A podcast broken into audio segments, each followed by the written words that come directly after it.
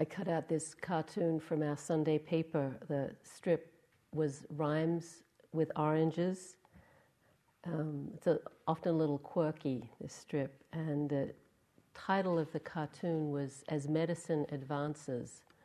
And in the first scene of the cartoon, it's the image of a patient in a doctor's office, and they're wearing that little paper gown that lets you know that you're not in charge here, someone else is.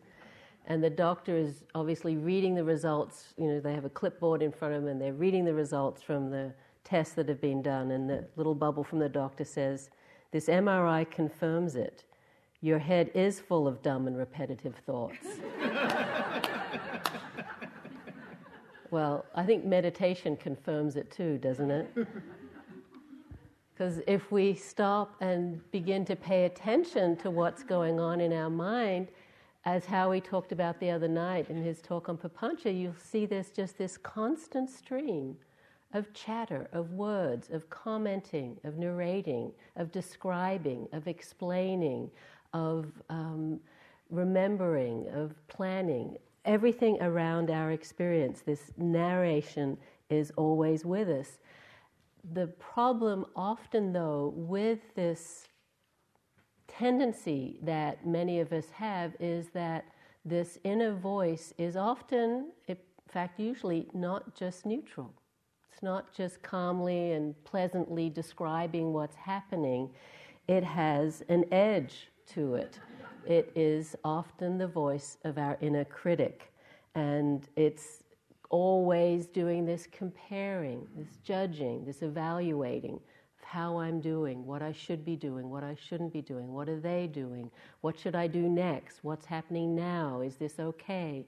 This is a lot our inner experience.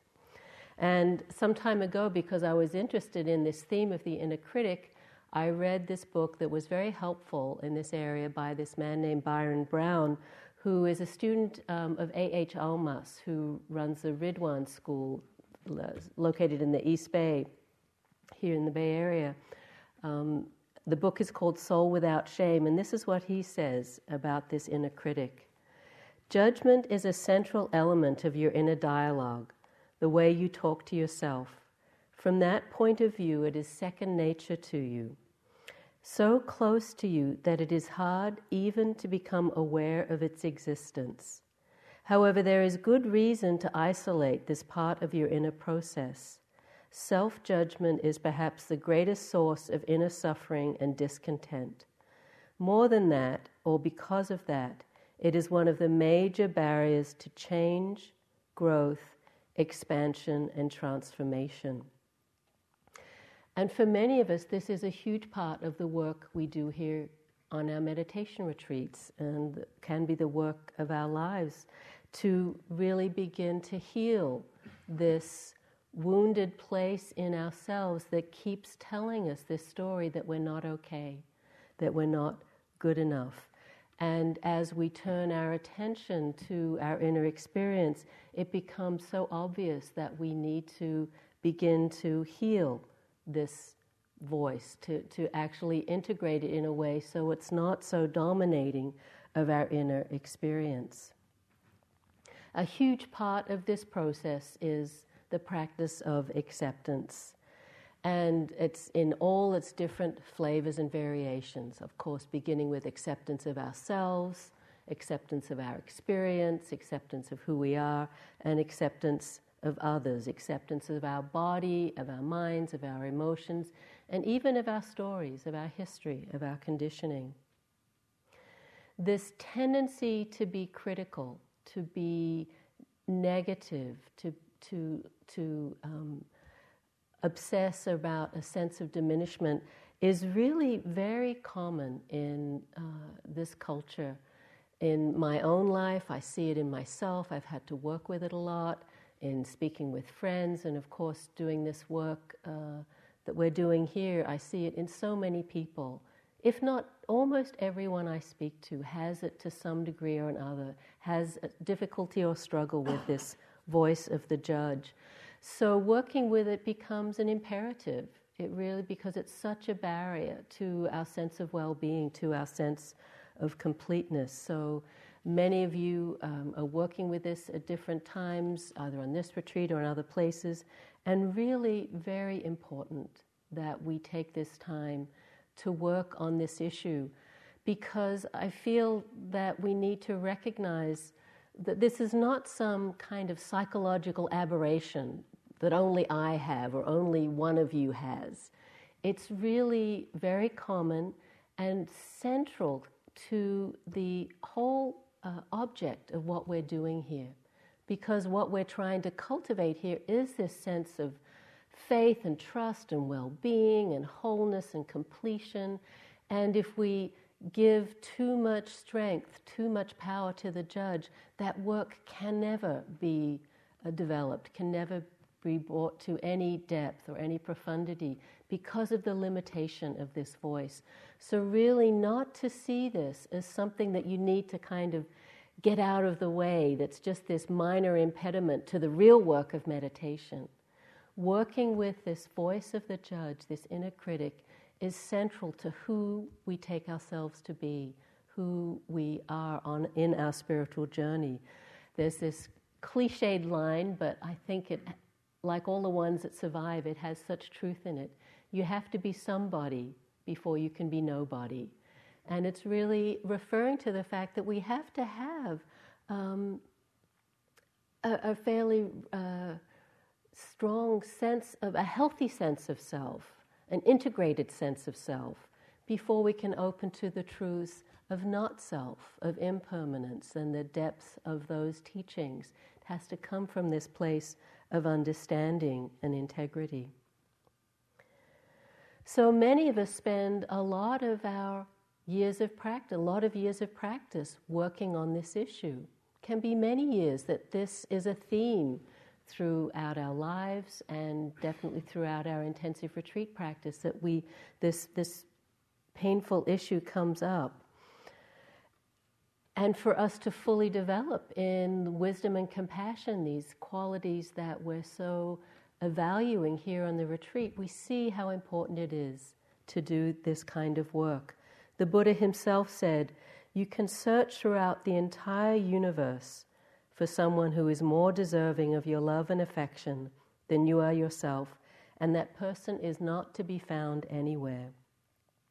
You yourself, as much as anyone in the entire universe, deserves your love and affection. Really, quite a bold and amazing statement that we need to take to heart that he felt this way and that we too can feel this way.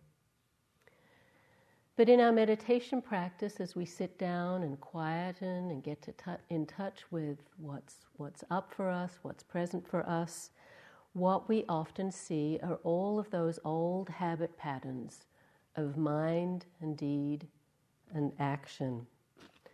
The, we see so clearly the ways we learnt to be self critical, all the different ways the message came in from our peers, our schooling, from our family dynamics, from teachers, and definitely the culture as a whole can, can give us this message.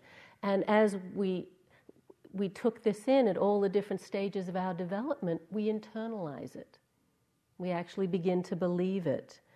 We take in this message that we're not good enough and different ones of us will take it up in, in certain areas and perhaps not others, but in areas like how we look, what our bodies are like, our intellectual capacities, our musical ability, our athletic prowess, whatever it might be. So many different ways we've, we've been told, we've learnt, we've internalized this message that we're not okay. And we can even take it to the extent where we feel it's actually really appropriate that we be critical of ourselves, that that's a normal way of relating to ourselves. You know, it's like you should be harsh and mean to yourself. That's the only way you're really alert and awake to what life is really like or what you're really like. Sometimes, even to the extent that we can feel that we're bad in some deep, innate way. Really painful message to have internalized like anything that we work with in our practice, the beginning part of this healing this process is acknowledging that it's there, whatever it is, whatever way this message is coming through to us. We need to acknowledge, recognize the form it's taking, the strength of it, and see, start to understand some of the um, ways in which this message became formed. Because unless we have some understanding, the habits are so strong, they'll just persist. But really beginning to untangle the knot, to see how it is actually a belief system that we've internalized from messages from outside that aren't, don't have any real relevance to who we are as a human being.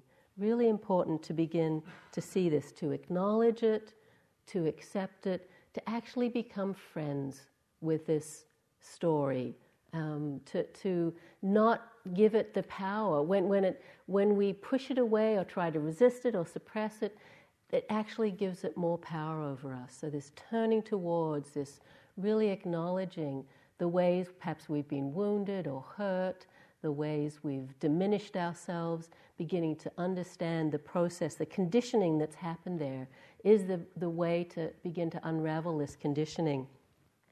I've seen actually um, a few newspaper articles recently about this whole movement that's taking place of ways in which people are kind of uh, reclaiming their wounded child and in a way that they just reveal it to the world, and through that, it's not so charged anymore. It's, it, it's a whole movement called Mortified. Anyone heard of it? And what this, this guy started it because he said he um, came across some old love letters from his teen years, and just in reading them through, feeling them, the angst and the power and the, the, the, the, the, the rage and the lust and the fear and the dread and everything that was contained in that, and how shameful it was to see that, you know, that that was who he was at that point. But really seeing that there's a power in just opening it up and saying, yes, that's who I am, that's who I was, and not hiding that away. And so he started reading these letters to his friends. And it started this whole movement where people get up on stage. Maybe we could do this at the end of the retreat as part of our process. Imagine reading your teenage diary to a whole group with all of the, you know, confessions that you had in there about crushes and hatreds and failures that, that were so alive. You know, I, I just, I couldn't, I, re- I listened to some, they, it's, it, people go on stage, they write it out, there's a book that's been published. It's, it's just a great idea to sort of say, and photos, you know, they're like yearbook photos with the glasses and the hair and the, everything. And it's just, eh, when you reveal yourself in that way, it doesn't have the same power because it's not a hidden part of yourself. There's one, one line I got from it. This is a guy, you know, these are all people's diaries, so they're real. They have to be true. You can't make it up like thinking back. It's all true. He's from his diary reading. She wants it. I want to give it to her, but what is it? just you know that kind of stuff, or just these little confessions. This is my diary.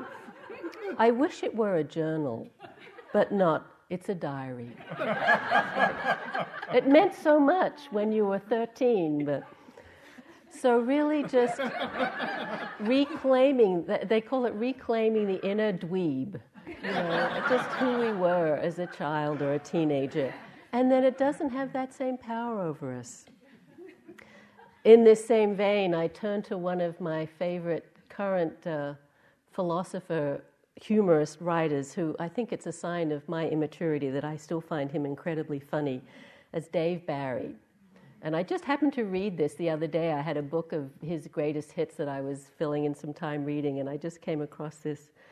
And I, I was laughing so much when I read it, I had to read it again to Guy so I wouldn't laugh too much when I was reading it tonight. So, this is the scenario. Dave Barry, for those of you who don't know, is just a humorist, and his humor relies on exaggeration. And it's the story of his, I guess, he's playing Little League. What age is that? 10, 12, I don't know what age Little League, baseball. And he's really skinny. And he's playing baseball. Here's his story. I was in deep right field, of course, which is the worst place to be in baseball. It means you're the worst player. And there were two out in the bottom of the last inning with the tying run on base. And Jerry Sinnott, who had a much larger chest, who, were, who had already began to shave, was at bat. As I stood there waiting for the pitch, I dreamed a dream that millions of other kids have dreamed that someday I would grow up and I wouldn't have to be in Little League anymore.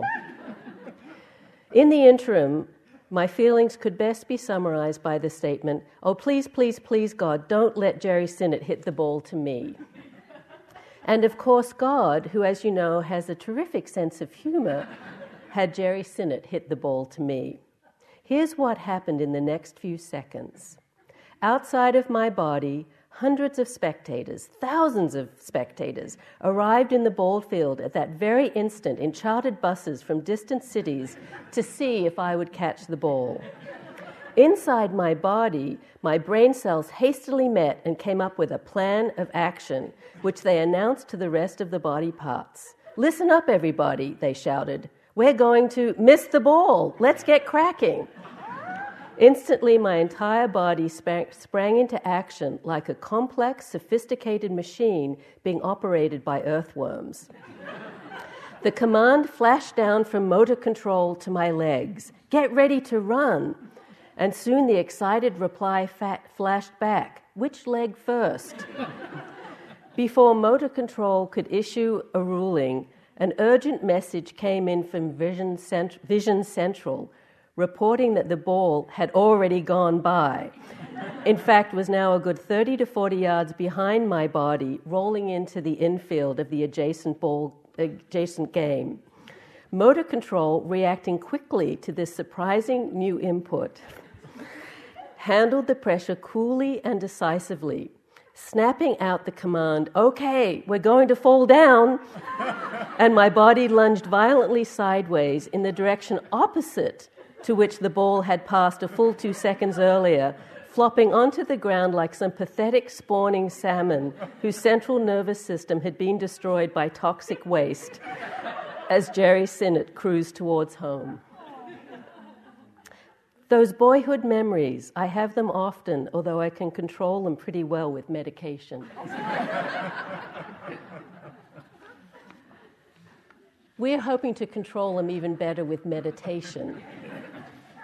But it is this process of opening and accepting. We all have experiences like that of failure, of incompletion, of embarrassment, where we messed up, where we were uh, unskillful. And our practice is really just beginning to accept that and ha- be okay with it, be all right in that process. I remember in my early retreats going through this, and every time these images and memories would come up of things that I had done so unskillfully or cruelly or uh, harming others, and definitely things I'd done to harm myself, and I would just cringe each time they would come up. It'd be, oh, how could I? What was I thinking? What was going on? And gradually, just through opening, just through seeing, and acknowledging the universal nature of that, to, to get out a little bit of the sense that it was just me, that I was bad, that I was wrong, and to finally get to the place where those thoughts and memories would come up, and all I would feel was compassion for that lost young girl who really was very confused and didn't have any idea of what true happiness was and how to find it. So we open to this process and bring everything in. That beautiful end of the poem that Joseph Goldstein often reads no part left out is a big part of this practice.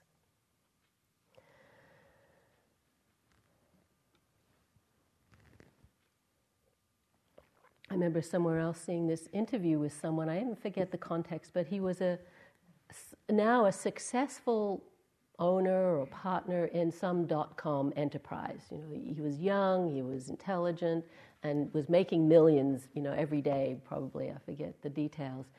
But someone asked him, you know, what, what would you say to kids, you know, who look at you and now you're so, excess, so, so successful, how, how to do what you're doing, kind of thing. And what he said was, I just wish I could tell them how irrelevant high school is. when we're in it, it seems so dramatic and so important, and we, you know, we worry over everything, and we feel lost, and we get bullied, and we all the cliques that are there that we're not part of. And he said, I was just, you know, totally in that mind state when I'm in high school, and now my work is challenging and exciting, and I'm successful, and all those kinds of things. He said, just that they would know, you know, how little impact that's going to have on your life as an adult. And part of our process here is just really seeing that, of acknowledging the wounds and the pain, and some of them are quite severe. I don't want to diminish that.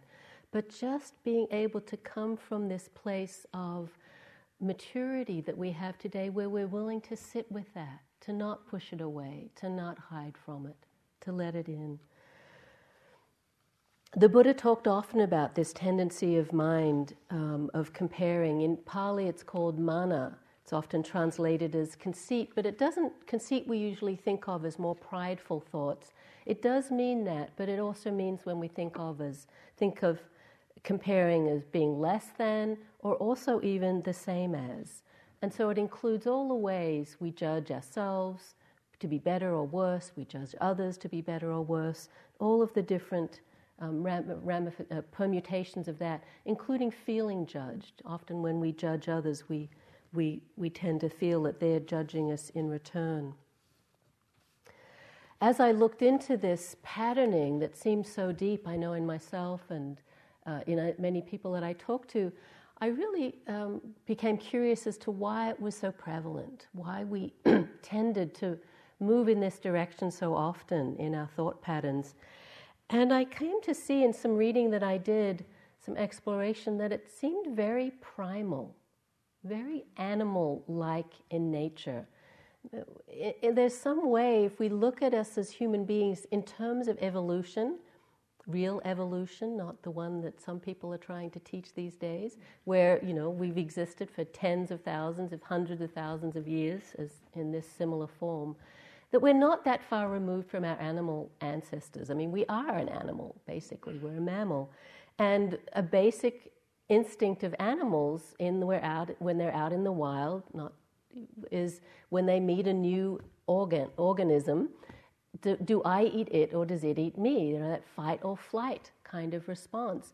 And that's in there, some, somewhere within us, that tendency or even necessity to kind of evaluate, judge, am I safe here in this situation, in this, in this, with this person? Am I going to take charge or are they going to take charge? What, what's the dynamic here in our relationship? And we know we've gotten much more sophisticated, we've much more culturalized around these interactions. But even like the strength of a handshake, you know, I know for men that's a big thing, and it's still that kind of thing. You know, how strong are you? How vibrant? Uh, and it, it's it's very deeply wired in there. This very fascinating book I read a while ago by uh, Jared Diamond called Guns, Germs, and Steel traced the evolution of uh, human civilizations and why certain civilizations evolved in particular ways, why some were more successful in some areas and others in other ways, and some didn't develop very much at all in certain areas. And he saw a lot it was to do with resources and just different external conditions that these, these cultures met. But he said that as human beings, it wasn't that long ago that we lived in very small tribal systems where we knew everyone that we would come in contact with.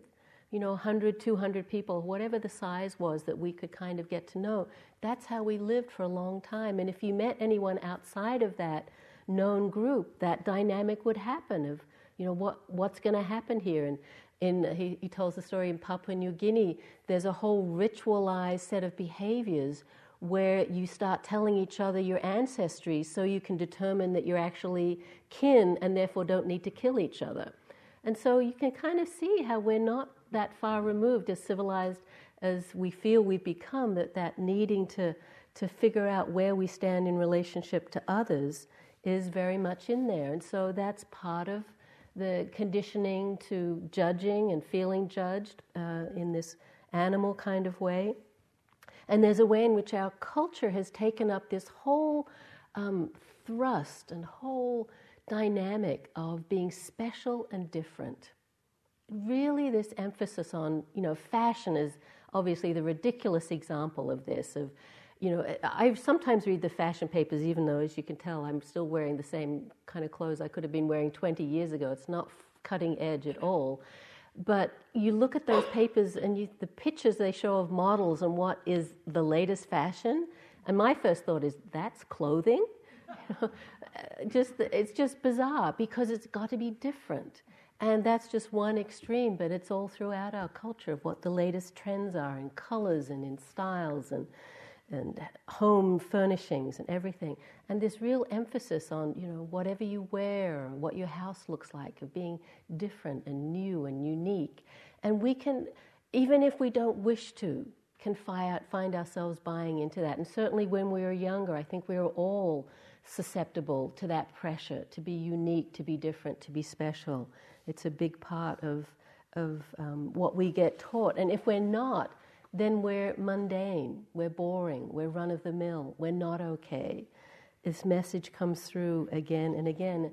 And of course, with all of the outlets of media that we have available to us, so many ways to compare ourselves. Again, used to be just, you know, our kin and the tribe that we were with. Now you can compare yourself to someone in Manhattan or Rome or Africa or you know, wherever it might be. It's just endless the images that we have coming through to us, and better or worse all the time can be evaluating. Because I was interested in this theme, I did a workshop with the man I mentioned, the author I mentioned earlier, Byron Brown, uh, here at Spirit Rock actually, around this theme of working with the judge. And he has a whole um, uh, understanding of this that I found very helpful, talking about how the judge came into being. And he says things like, as children, we had to learn social norms to get along, to develop a conscience. As this procedure became internalized, it became overactive, overcritical. This voice becomes the judge, the critic of everything we experience. We can come to see now how this voice is not so helpful it limits us, const- con- controls us, because the basic message of the judge is I'm not good enough, and people won't like me just as I am. You know, think if they really knew what I was like, no one would like me. I have to put on this mask, this persona to be accepted. And the judge follows this message with, You'll never change, you haven't got what it takes. So it kind of boxes us into this corner of deficiency. And when we're in that vulnerable place, we just don't see any potential. This is a quote from, from the book. The judge is a conscience that helps you distinguish right from wrong. It is a motivator to push and persuade you to act in your life. It is a guard that stops inappropriate feelings and behavior it is a counselor for support in making decisions. It is a guide that provides direction as you make your way. It is an authority figure offering recognition and approval. It is a yardstick for measuring your progress. And last, it is a mirror that reflects back to you who you think you are. Each person needs help in these ways. What you were not taught while growing up was how to discover the true source of these functions in yourself. Your true nature has the potential to meet all these needs, but only if the qualities necessary to do that are recognized as existing in you. When you were a young child, it was important that parents or responsible adults were there to fulfill these roles. As you grew up and became responsible for yourself, you had to find ways to meet these needs on your own. Unfortunately, you got little, if any, support in recognizing and developing your own inherent capacities. You had little choice but to internalize your parental role models in the form of the judge. You may not be happy with the way it performs these important functions, but you are familiar with your judge and you know that it is dependable and will always be there for you. Lest we forget the judge is not bad or evil or even useless. None of us would have survived into adulthood without a judge. Our society would not be as civilized as it is without the judge's constant presence. Each of us will need a judge until we find a source of effortless functioning, direct knowing, and objective conscience with inside ourselves. In the meantime, the judge is all most people have to get the job done. However, it is also mechanical, restrictive, inefficient, and insensitive. It does a poor job of supporting the life of the Spirit. It really lays out the, the genesis of this voice and then the necessity of us working with and freeing ourselves of this inner critic because of the limiting way it, it controls our experience and our capacities. In this workshop that I did, one of the interesting thing, in, things that Byron Brown uh, had us do was an exercise where we had to ask the question, What is right about judging? And we did this in the form of a dyad where you have a repeating question and you get asked that same question over and over again until it drives you a little crazy. But it's a really good way of getting through the layers of beliefs. So, to ask yourself the question if this is a pattern for you, what's right about judging?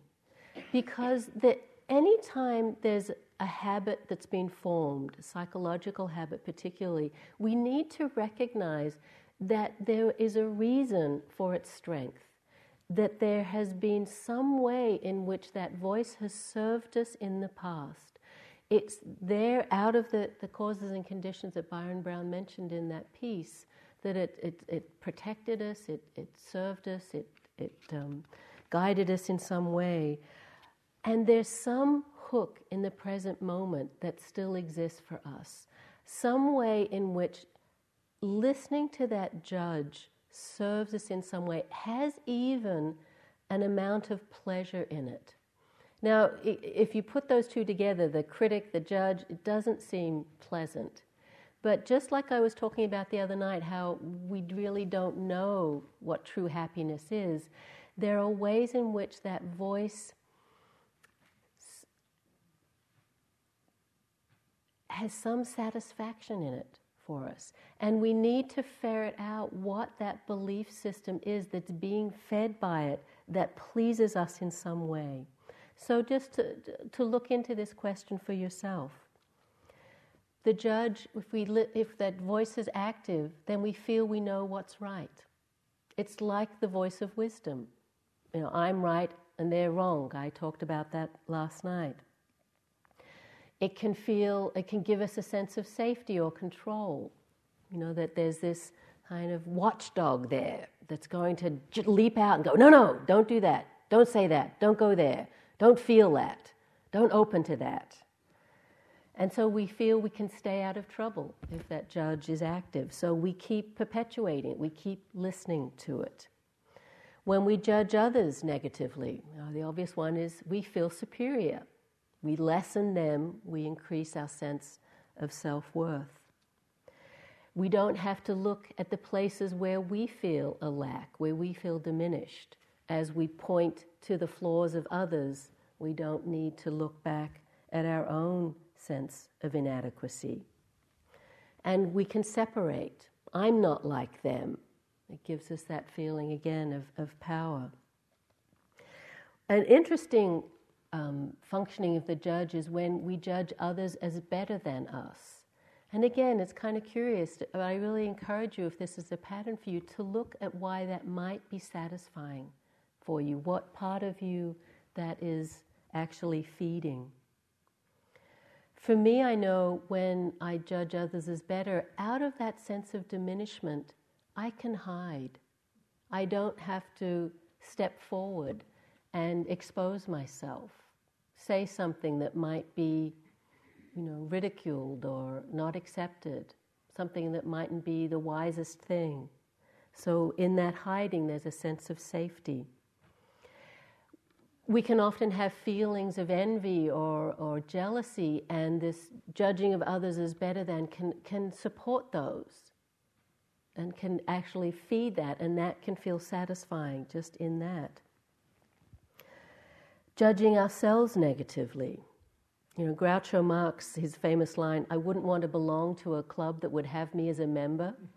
You know, we can feel like that. It's just pushing things away because when we don't feel we're good enough.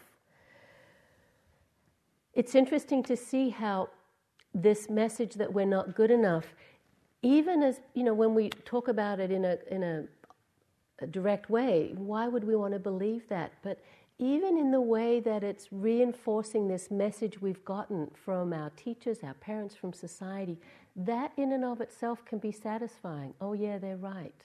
I am not good. I'm not okay. And even though that it's painful on one hand, just that it's, it feels like a kind of truth that we're accepting and acknowledging, and there's a, a pleasantness in that. A reinforce, it's reinforcing something that we already think we know. We can have the view if people don't like me, therefore I don't need to like them, and I don't need to work on, you know, my skillful communication or my, my aversive tendencies or my anger. We can just push them aside. They're not worth it. I don't need to. I'm, you know, I'm, they don't like me, I don't like them. Kind of just cut it all out. Well, what happens with all of these different ways that the judge uh, can manifest for us is it becomes this constant flow, this commenting that I started the talk uh, referring to. And we get so familiar with it, we don't recognize that it's happening. It just becomes our inner landscape, the way things are, the reference point for our experience. And we think that because we're thinking them, they're impartial observations. This is just the way things are. I'm thinking it, therefore it's true. Whether it's painful, belittling, cruel, mean, dismissive, it's just the truth because we're so used to it. It has become our reality, it has become a kind of truth for us. And so we really need to see that this is just habitual conditioning at work. It's not telling us the truth of anything. It's actually a real distortion of the truth.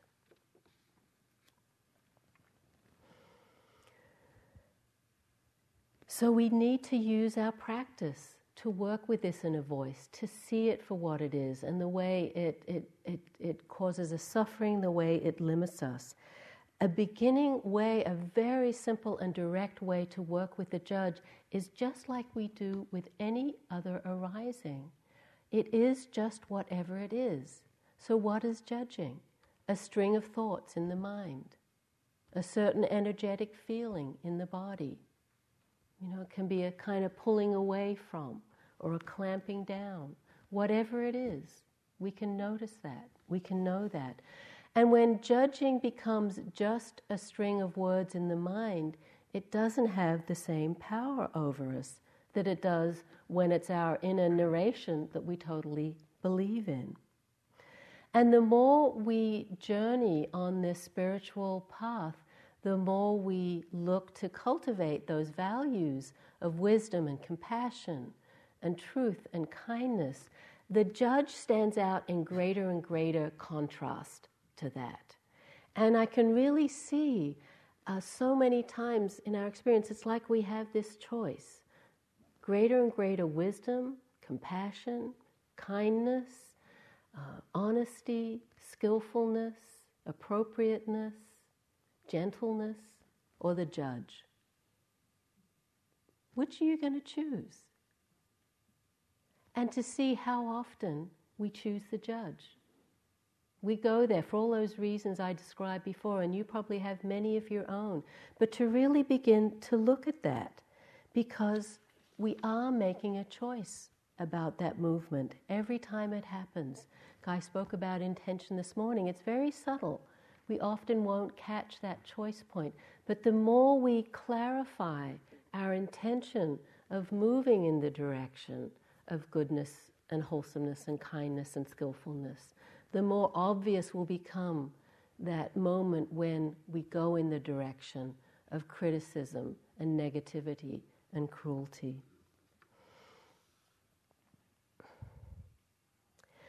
This is Byron Brown again. The only real alternative to self judgment is knowing the truth about who you are. If you have a deep belief that you are worthless, You must discover where that belief came from and why you believe it to be true. Once you know deep inside you, with a direct and felt sense, that you have inherent value and are fully acceptable to yourself, then you will free yourself from the need for positive judgment and approval, and from others and your own judge.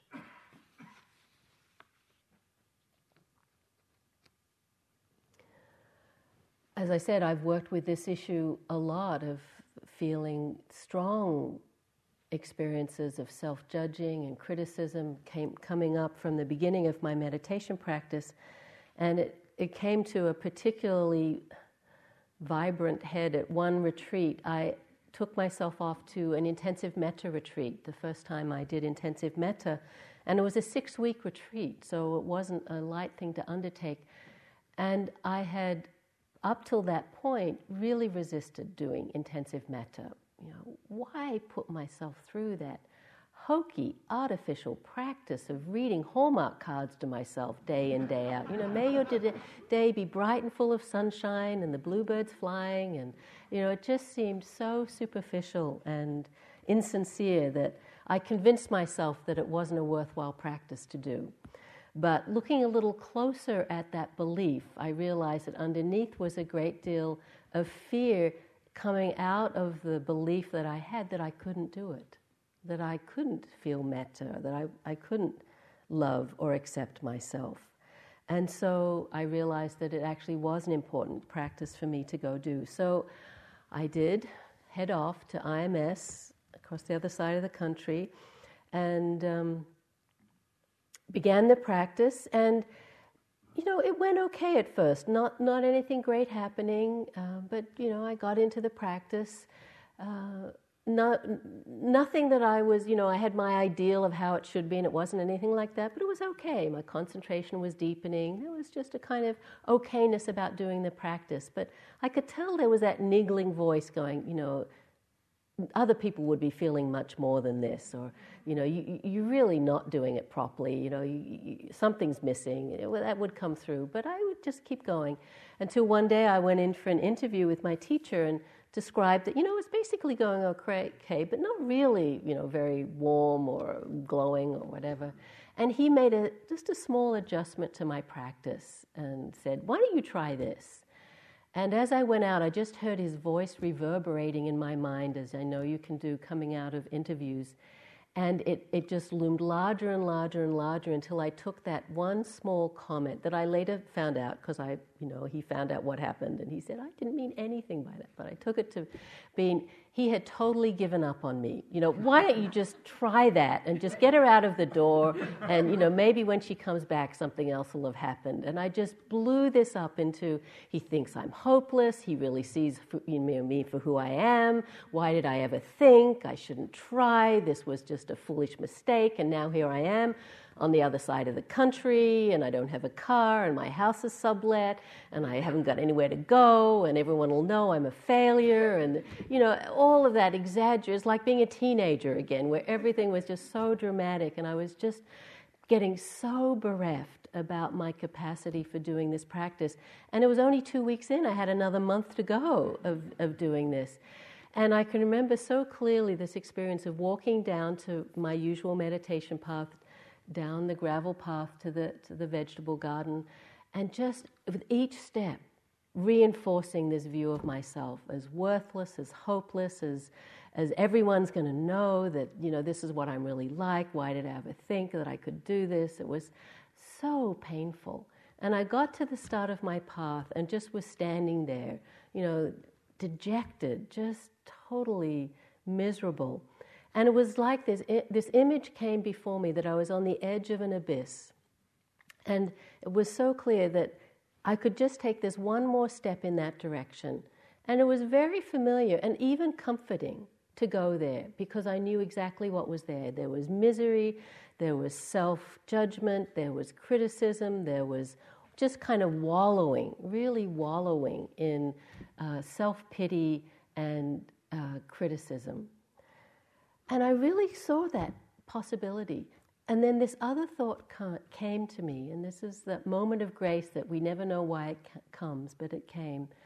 You know, every time you've gotten this negative about yourself, about your abilities, your capacity to love or be loved, something has brought you out. You know, however long it lasted hours, days, weeks, however long at some point you came out, whether it's some internal process of letting go or forgiveness, some external kindness or gesture of, of openness, just time itself, you would come out of it. And I, then I thought, why not just go to there instead of down into the wallowing in the abyss? And I thought, what would it take to do that? To go around or across instead of down? And the obvious answer was I had to accept who I was.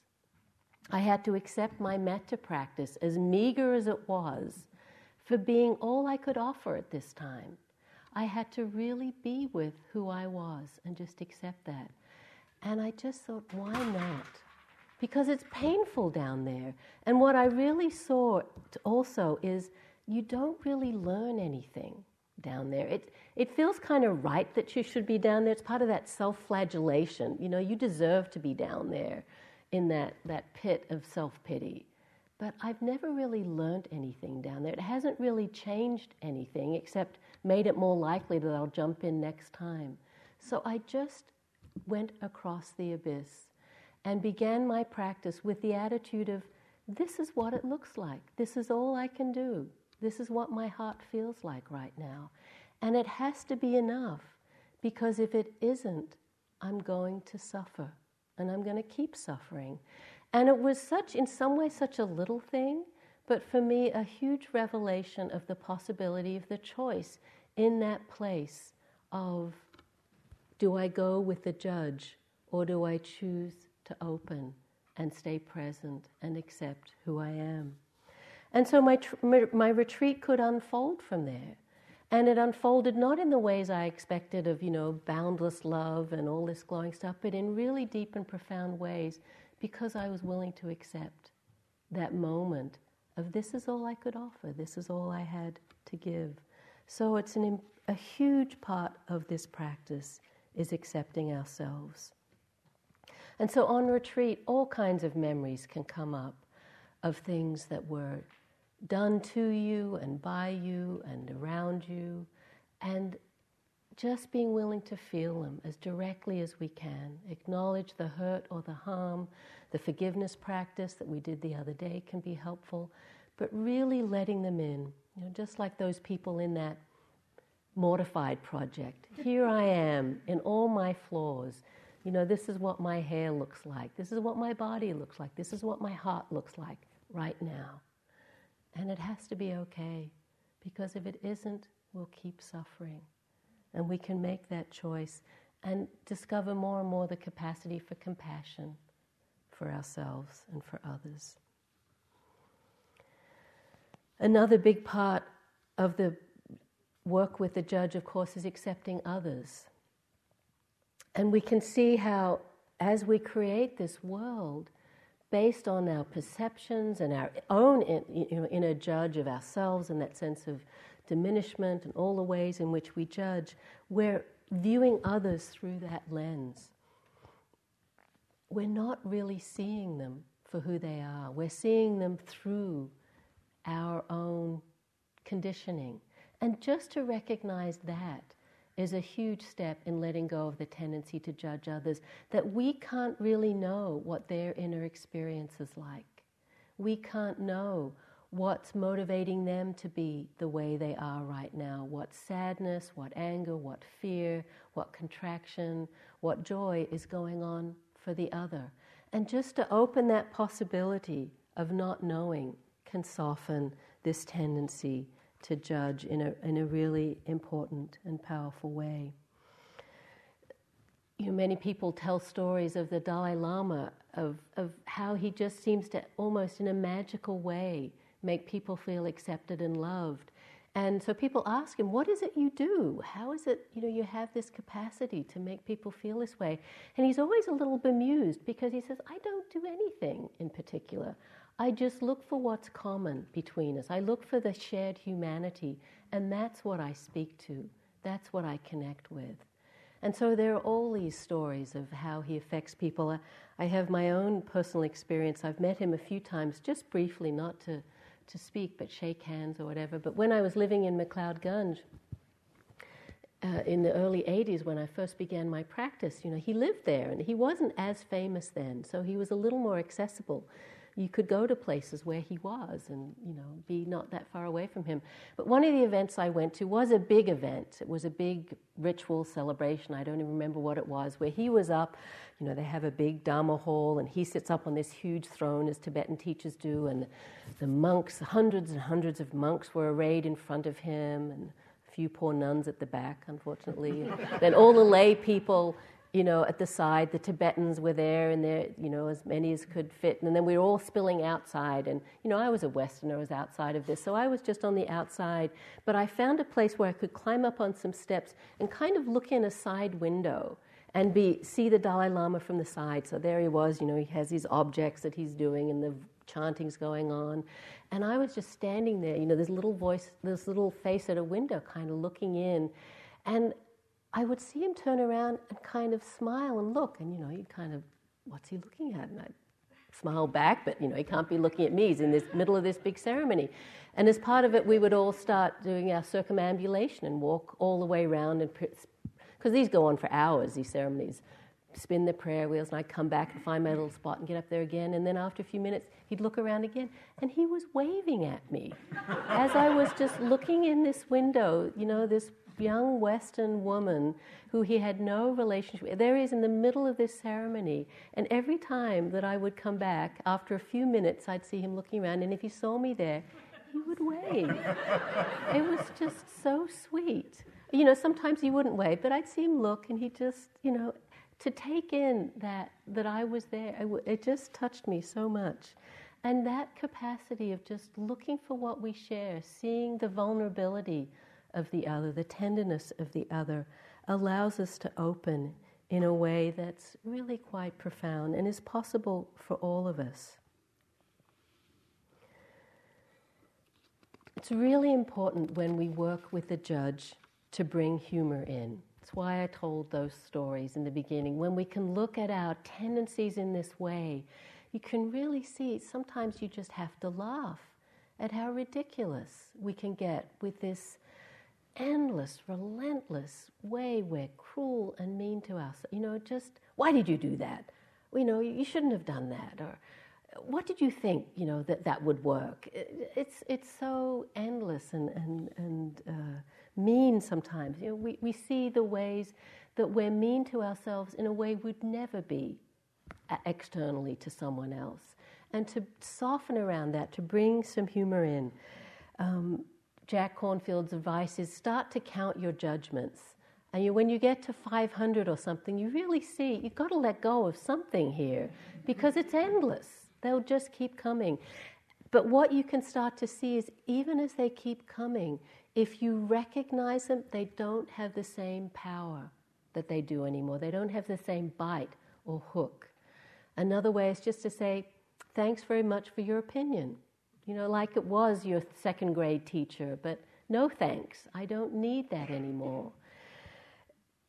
To really see what's fueling the judgments, the, the, the, all of the movements of wanting and desire and and inadequacy and restlessness that actually agitate the mind and heart and really bring this to mind. You can feel the contraction. Take that time to feel what it's like when the judge is really strong. The amount of contraction that's in the body to really feel the suffering nature of it is so helpful. It's painful. There's a strength that can come from the judge, and that's again part of the satisfaction that we can get. It's like the satisfaction of anger, the strength of anger, but really to be willing to feel a little below that, to see how automatic judging can be, and see the impersonal nature of it. It's arising out of all of these conditions of our life. I was on a retreat again once at IMS and had this pattern of judging that would happen every time I went into the dining hall you know, I'd see certain things about the way things were done, or even just the dining hall itself. It, it was pretty dingy at a certain time in IMS's history, and these patterns of judging would come up, and I would do all everything I just said. You know, I'd feel it in the body, I'd understand why it was there. It was a sense of you know expectation or fear or whatever it was, and it didn't stop. It was just like automatic pilot. So what I determined to do with this practice that I'll offer to you, it's, it's, uh, it was really helpful for me. I made the vow that every time I noticed a judging thought, I would add the line, and chipmunks are cute. Because at IMS, these little chipmunks run around anywhere. And, you know, if you know a chipmunk, they're the cutest little thing with the three stripes, and the little paws, and the little bright eyes, and they're just as active as anything, and they're very sweet. And just to say, whatever it is for you that lights your heart up, you know, that Fifi is cute, or that the horses are beautiful, or the, the night sky is lovely, it just changes the energy. It gives us a different place to put our attention. And that chipmunk practice really worked for me. so I offer it to you if it's helpful.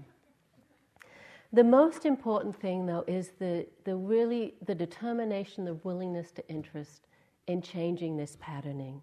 As I said, to recognize that we're making choices all the time, to keep affirming this wish that we have, that the metta practice affirms again and again, that we be happy, that we be contented, that we have ease in our hearts, in our minds.